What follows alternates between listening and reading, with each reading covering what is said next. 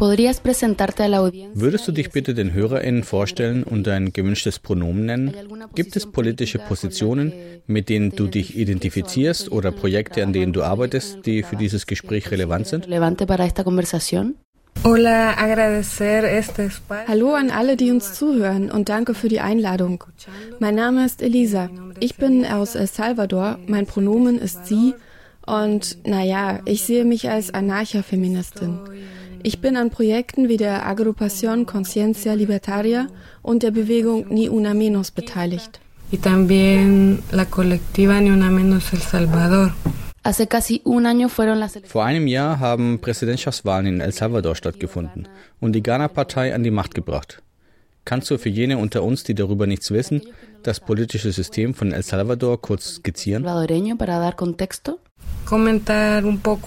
Um kurz auf die Regierungsform in El Salvador einzugehen, es gibt dort die Legislative, Exekutive und Judikative.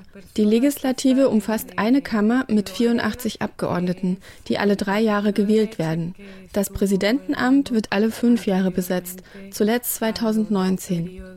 Gewinner bei dieser Wahl war Nayib Bukele von der Ghana-Partei. Dieses Akronym steht hierbei für Gewinnen. Es ist eine Partei aus früheren Mitgliedern der rechten Arena-Partei, die vor den letzten zwei Wahlperioden, die die linke FMLN-Partei gewann, an der Macht gewesen war. Nayib Bukele war bei der FMLN, wurde rausgeschmissen und weil er keine Zeit hatte, seine eigene politische Partei Nueva Idea, Neue Idee, rechtzeitig für die Wahl anzumelden, benutzte er Ghana als Vehikel für seine Wahlkandidatur und gewann dadurch die Präsidentschaftswahlen mit Ghana su partido político no, no se logró inscribir para, para la selección. Estás en San Salvador. Du bist aus San Salvador, der Stadt, in der Präsident Nayib Bukele früher Bürgermeister war. Was kannst du über seine Zeit als Bürgermeister und die Situation in der Stadt sagen? Was ist seine politische Praxis? Spiegeln sich darin die Positionen der Ghana-Partei wider? ¿Reflejan las posiciones del partido Ghana?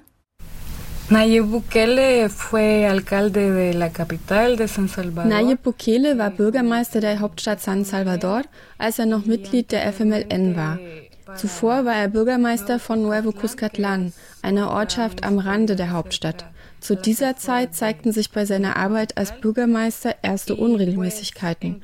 Beispielsweise gab es während seiner Zeit als Bürgermeister von San Salvador eine Markthalle, die ihre Räume über Verträge mit 25-jähriger Laufzeit vermietete und wo die gezahlte Pacht zudem den Wert des Gebäudes weit überstieg. Es gab Untersuchungen, um den Wert des Gebäudes zu bestimmen. Die ergaben, dass zu viel Geld gezahlt wurde. Was sich aber auch herausstellte, war, dass Bukele einen Ort suchte, um die vielen Straßenverkäuferinnen von San Salvador unterzubringen. Über San Salvador muss man nämlich wissen, dass der Verkehr im historischen Stadtzentrum sehr dicht ist, weil die Straßen mit Verkaufsständen voll sind. Und Bukeles Plan war es, sie in diesem Gebäude unterzubringen. Als ich Nachforschungen dazu anstellte, fand ich jedoch heraus, dass es ohnehin nicht genug Platz gegeben hätte, um alle Verkäuferinnen im Gebäude unterzubringen. Zumal nur wenige tatsächlich einen Platz in der Markthalle angemietet hatten. Seine weiteren Verdienste beschränkten sich sonst hauptsächlich hauptsächlich auf Verschönerungsmaßnahmen im historischen Viertel der Hauptstadt. Der Wiederaufbau des Viertels fand mit finanzieller Unterstützung aus Spanien und den USA statt, um etwa den großen Cuscatlan-Park im Stadtzentrum umzugestalten. Angesichts dessen, dass die Verwaltung des Parks an große Stiftungen übertragen wurde, bekommt man jedoch einen Eindruck von der hier stattfindenden Privatisierung öffentlicher Räume, die sehr wichtig für die tägliche Erholung sind. Im Falle der Straßenverkäuferinnen gibt es Berichte über diverse Fälle, in denen Politikerinnen hinter verschlossenen Türen Treffen mit Straßengangs abhielten. Frühere Stadtregierungen hatten bereits viel daran gesetzt, diese Straßenverkäuferinnen zu vertreiben und umzusiedeln. Die Gangs sind sehr präsent. Das historische Stadtzentrum San Salvadors wird von ihnen kontrolliert, wobei jede Gang ihren eigenen Bereich hat. Aufgrund dieser öffentlich gewordenen Kooperationen zwischen Amtsträgerinnen und Gangs Aufgrund dieser öffentlich gewordenen Kooperationen zwischen Amtsträgerinnen und Gangs im Vorfeld von Wahlen kann mit Sicherheit angenommen werden, dass Nayib Bukele in diesen Verhandlungen eine Rolle gespielt hat. Und das erklärt, wie ihm manche seiner Maßnahmen zur Reorganisierung des Stadtzentrums gelungen sind. Was seine Zeit als Bürgermeister von Nuevo Cuscatlán betrifft, erwähnte ich bereits, dass dies ein Ort am Rande der Hauptstadt ist. In dieser Gegend, wo viele Unternehmen angesiedelt sind und reiche Menschen leben, hat er mit seiner Politik vieles erlaubt. Es ist deutlich zu erkennen, dass Nayib Bukeles Regierungsstil vielen dieser Unternehmen zugute kam, da er ihnen Abholzungen von zuvor geschützten Gebieten erlaubte, wo daraufhin neue Häuser errichtet wurden. Die Gebiete entlang der Straße nach Puerto de la Libertad waren einst reich an Vegetation, die nun den Unternehmen, die diese Baugenehmigungen erhalten hatten, weichen musste. Da er integraler Bestandteil der Ghana-Partei ist, glaube ich, dass Bukele ähnliche Positionen wie diese Partei vertritt. Eine Partei, die, wie ich bereits sagte, aus der Arena-Partei hervorging und seit jeher den Interessen der Unternehmen und der Unternehmenseignerinnen gedient hat. Nayib Bukele stammt aus einer Unternehmerfamilie. Daher scheint es mir nicht verwunderlich, dass er die gleiche Perspektive hat wie diese Partei. Eh, entonces creo que sí es similar su posición a la del partido. Wie steht es um die sozialen Sicherungssysteme und die demokratische Rechenschaft der Regierung seit dem Amtsantritt von Ghana? Eh, Die Amtsübernahme von Nayib Bukele war im Juni und in den sechs Monaten seiner bisherigen Regierung hat er das Land in zwei Milliarden US-Dollar Schulden getrieben. Das meiste davon wurde in den sogenannten Plan zur territorialen Kontrolle investiert, einen Sicherheitsplan zur Eindämmung der Straßengangs. Wir können eine zunehmende Militarisierung der Straßen feststellen. Immer mehr Soldatinnen sind dort anzutreffen. Im August 2019 gab es 7300 Soldatinnen auf den Straßen und es wurde angekündigt, dass zusätzliche 3000 zum Jahreswechsel 2019-2020 dazukommen würden. Zudem gab es im Juli einen Besuch von der Nationalgarde von Massachusetts, mit der Beziehungen zur Unterstützung des Plans zur territorialen Kontrolle aufgebaut werden sollten. Bis 2021 ist geplant, einen dauerhaften Stützpunkt zu errichten, der dem Militär übergeben werden soll, um den Sicherheitsplan umzusetzen. Der Präsident behauptete, dass der Plan zur territorialen Kontrolle funktioniere, da die Tötungsdelikte im Land rückläufig seien. In der Realität sind die Zahlen, seit dem Militär in den Straßen zu sehen ist, jedoch gestiegen und sie steigen weiter. Journalistinnen berichten darüber, dass die Regierung Statistiken fälscht und NGOs berichten von Menschenrechtsverletzungen und außergerichtlichen Tötungen durch Polizei und Armee. In letzter Zeit gab es eine Zunahme der Fälle von Femiziden sowie von Morden an Transfrauen. Die Regierung hat bislang jedoch keinen dieser Fälle von Hasskriminalität öffentlich erwähnt. Tatsächlich ist für die kommenden Jahre geplant, Organisationen zur Unterstützung von Frauen die Mittel zu kürzen. Der Minister für soziale Inklusion hat die Finanzierung von Programmen für Jugendliche reduziert. Ebenso musste der Gesundheitssektor für LGBTI-Personen und das System der Präventivmedizin für ländliche Gemeinden inklusive der Fahrtkostenübernahme für Ärztinnen tiefe Einschnitte hinnehmen. Zusätzlich wurden Alphabetisierungsprogramme eingestellt.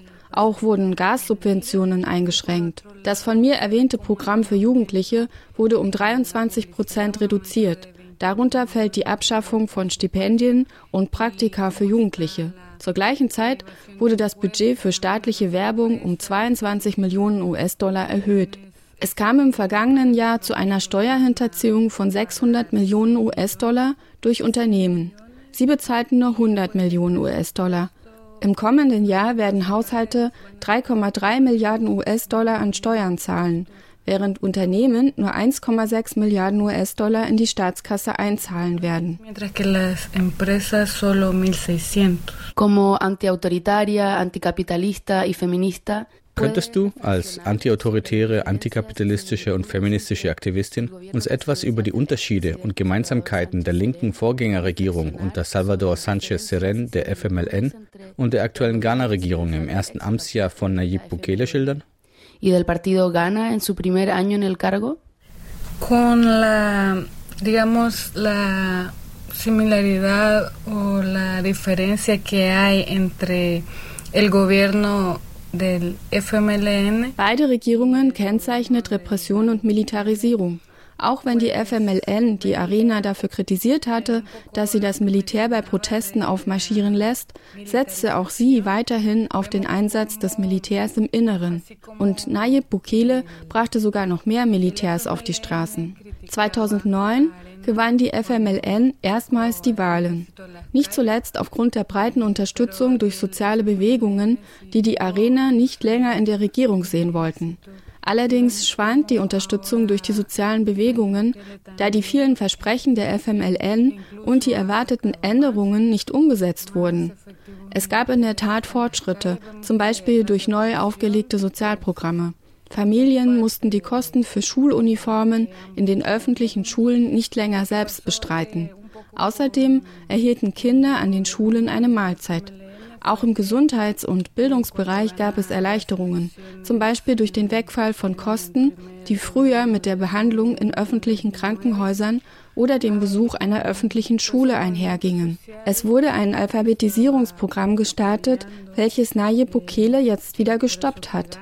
Die FMLN hat außerdem im Rahmen sogenannter Landwirtschaftspakete den landwirtschaftlichen Kooperativen Saatgut abgekauft um sie unabhängig von dem Saatgutmonopol zu machen, das in den Händen des früheren Präsidenten liegt. Nayib Bukele hat einige dieser Pakete wieder aufgehoben und die Geschäftsbeziehungen zum früheren Präsidenten wieder aufgenommen. Dennoch ließ sich bei der FMLN insgesamt beobachten, dass es ihr nicht um einen Bruch mit dem neoliberalen System ging, sondern dass sie weiterhin Maßnahmen innerhalb dieses Rahmens ergreifen wollte sehr zur Enttäuschung der Bevölkerung, die viel umfassendere sozialpolitische Änderungen erwartet hatte. Die soziale Ungleichheit hat sich zum Beispiel auch unter der FMLN nicht verändert, was sich deutlich an der Steuerpolitik ablesen lässt. Kritik an der FMLN wurde nicht zugelassen. Basisbewegungen und den Armen wurde keine Aufmerksamkeit geschenkt. Die politischen Parteien nutzten ihre Versprechen nur für den Stimmenfang und nicht, um wirklich etwas für die Unabhängigkeit der Bevölkerung zu tun.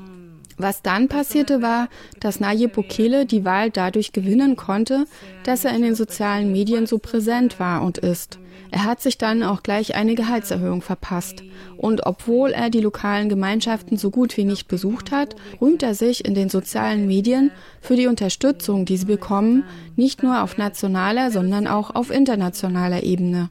Nicht all seine Follower sind reale Personen, viele Profile sind gefälscht, doch trotzdem beeinflussen sie die öffentliche Meinung. Es lässt sich also beobachten, dass nur kleine soziale Veränderungen, wie unter der FMLN-Regierung praktiziert, zu einem Wahlsieg von jemandem wie Bukele führen können, dessen Wahl eindeutig einen Schritt rückwärts darstellt. Había un poco de avance en, en cuanto a, a lo social, eh, pues se.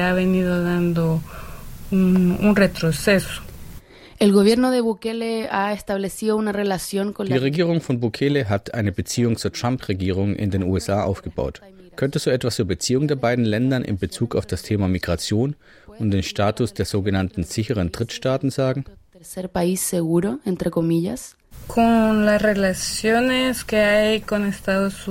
Ich habe in Bezug auf die Beziehungen zu den USA bereits die militärische Unterstützung erwähnt. Bukele hat seinen Amtskollegen bei Besuchen als coolen Präsidenten bezeichnet. Und das trotz Trumps Äußerungen über Länder wie unseres.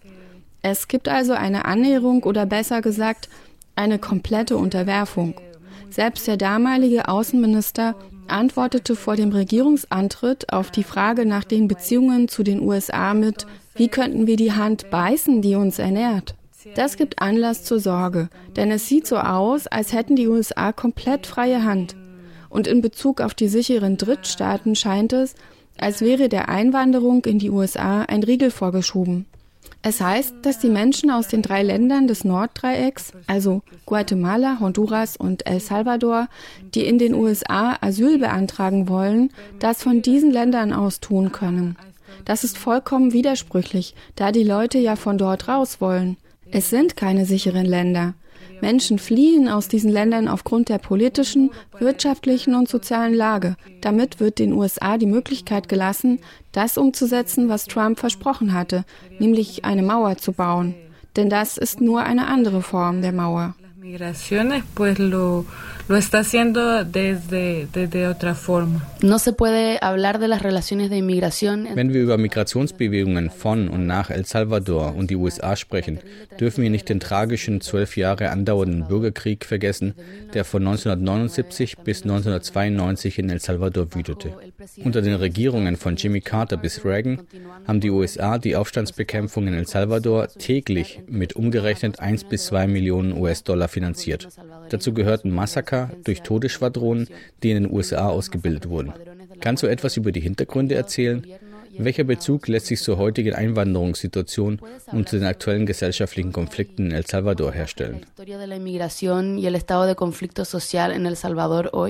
Con respecto a esto también de in der Zeit des Bürgerkriegs in El Salvador mussten viele Menschen fliehen.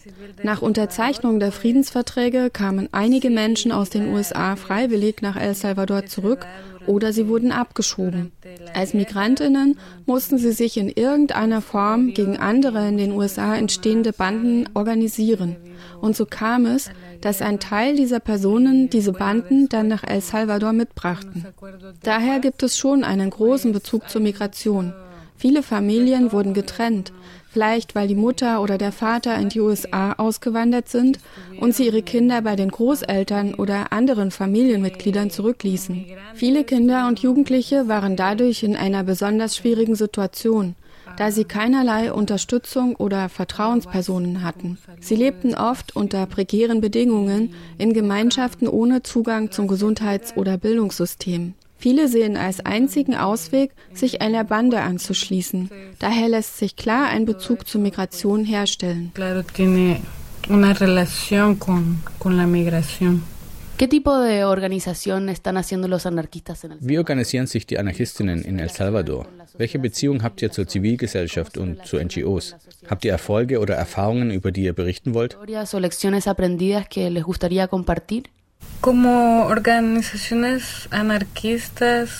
Im Rahmen anarchistischer Gruppen haben wir versucht, unsere Ideen mit Hilfe von Zeitschriften zu verbreiten. Wir haben Gesprächs- und Diskussionsrunden organisiert und wir haben versucht, ein soziales Zentrum aufzubauen, in denen wir Vorträge, Filmabende und ähnliche Sachen organisieren wollten. Es gibt nicht nur in der Hauptstadt Gruppen, sondern auch im Osten und Westen des Landes hat es Gruppen gegeben. Ich denke, dass durchaus was passiert ist, wenn wir von Propaganda reden. Aber viele waren oder kamen von der Uni. Insgesamt war das nie ein großer Personenkreis, der sich organisiert hat. Und ich denke, es muss eine größere Annäherung an die lokalen Gemeinschaften geben, an die breite Bevölkerung. Wir müssen auf Grundlage eines solchen Wissens auch Menschen ansprechen, die keinen Uni-Abschluss haben und dabei helfen, Ideen in die Praxis umzusetzen. Es gab, wie gesagt, viele Gespräche und Austauschtreffen, aber es mangelt an der praktischen Umsetzung. Und was die NGOs angeht, so haben wir eigentlich unsere Projekte immer durch Selbstorganisation gestemmt. Manchmal haben wir Spenden erhalten, zum Beispiel für das soziale Zentrum. Wir wollten uns jedoch nicht von Spenden durch NGOs abhängig machen. Einige von uns arbeiten aber durchaus bei NGOs, weshalb es also tatsächlich eine derartige Beziehung gibt. Hay.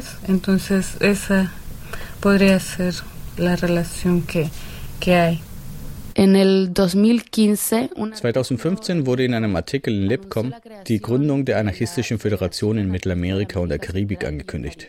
Dient dieses Projekt dem Kampf gegen die reaktionären Entwicklungen in El Salvador? Gibt es andere aktivistische Vernetzungen auf regionaler Ebene, von denen du erzählen möchtest?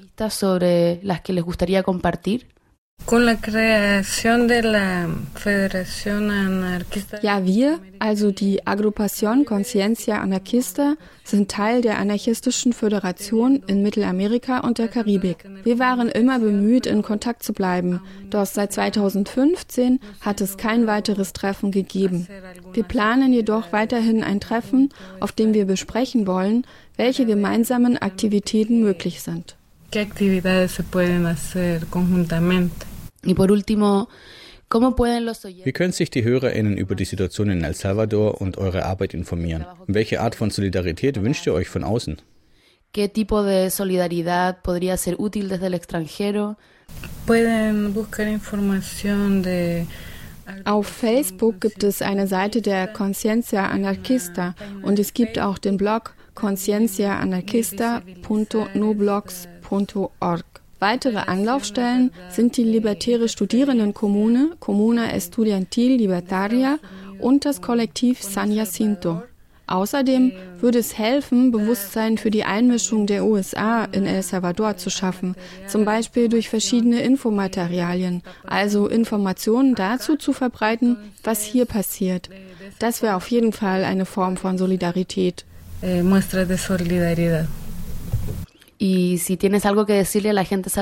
Hast du noch eine Botschaft an Menschen aus El Salvador, die in den USA leben und vielleicht nur aus fragwürdigen Quellen Informationen zur Lage in ihrem Land erhalten?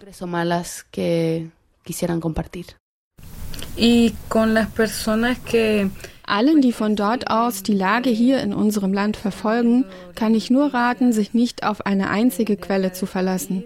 Wie ich schon erklärt habe, stellt sich die Regierung auf der internationalen Bühne gern als stark dar. Aber was wirklich hier passiert, ist lange nicht so angenehm. Sucht euch verschiedene Informationsquellen, um herauszufinden, was hier wirklich passiert. Das war's. Vielen Dank fürs Zuhören.